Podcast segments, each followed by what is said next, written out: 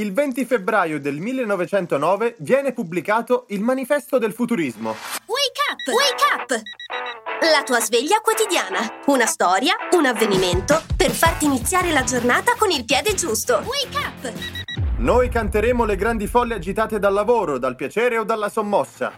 Inizia così il Manifesto del Futurismo, pubblicato in data odierna ma nel lontano 1909, sulle Figaro, ad opera di Filippo Tommaso Marinetti.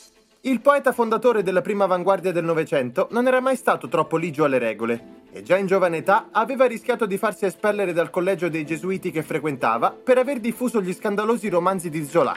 Il manifesto, già pubblicato da La Gazzetta dell'Emilia, riempì la prima pagina di uno dei più eminenti quotidiani d'Europa e fu allora che le sue idee arrivarono al grande pubblico, influenzando letteratura e politica degli anni a seguire.